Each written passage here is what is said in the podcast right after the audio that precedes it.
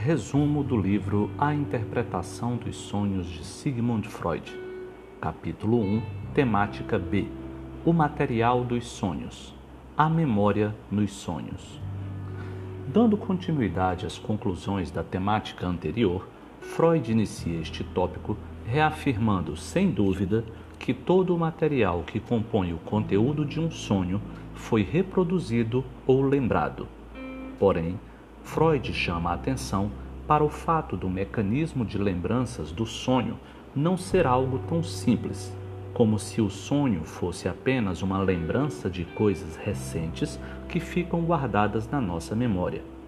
Em suas palavras, é possível que surja no conteúdo de um sonho um material que, no estado de vigília, não reconheçamos como parte de nosso conhecimento ou nossa experiência. Não conseguimos lembrar se ou quando a experimentamos na vida real.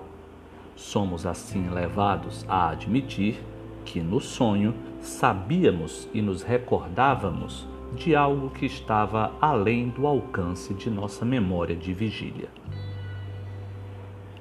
Outra observação que Freud faz é de que outra fonte de material onírico que não é nem recordado nem utilizado nas atividades do pensamento de vigília é a experiência da infância.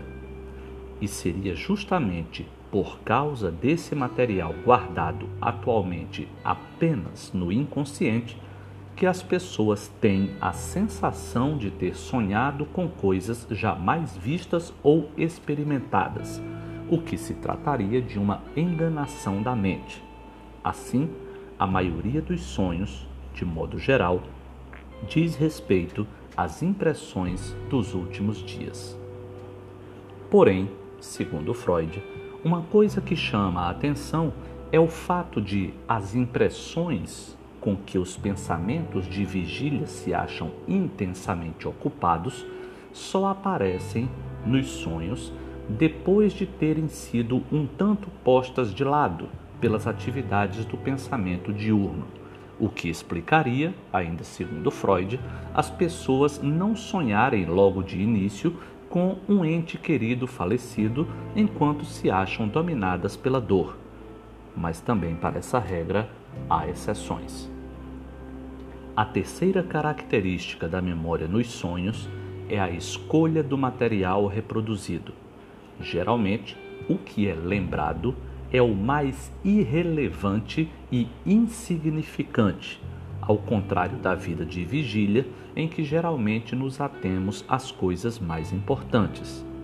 E a conclusão que Freud chega com isso é a de que nada que tenhamos possuído mentalmente uma vez pode se perder inteiramente.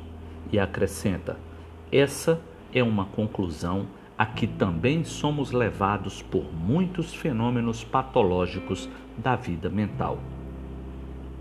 Para fechar esta temática, Freud encerra dizendo que, apesar da aparente atividade reprodutiva, os sonhos não reproduzem experiências da vida de vigília mas apenas fragmentos de reproduções na maioria das vezes. Aqui também há exceções.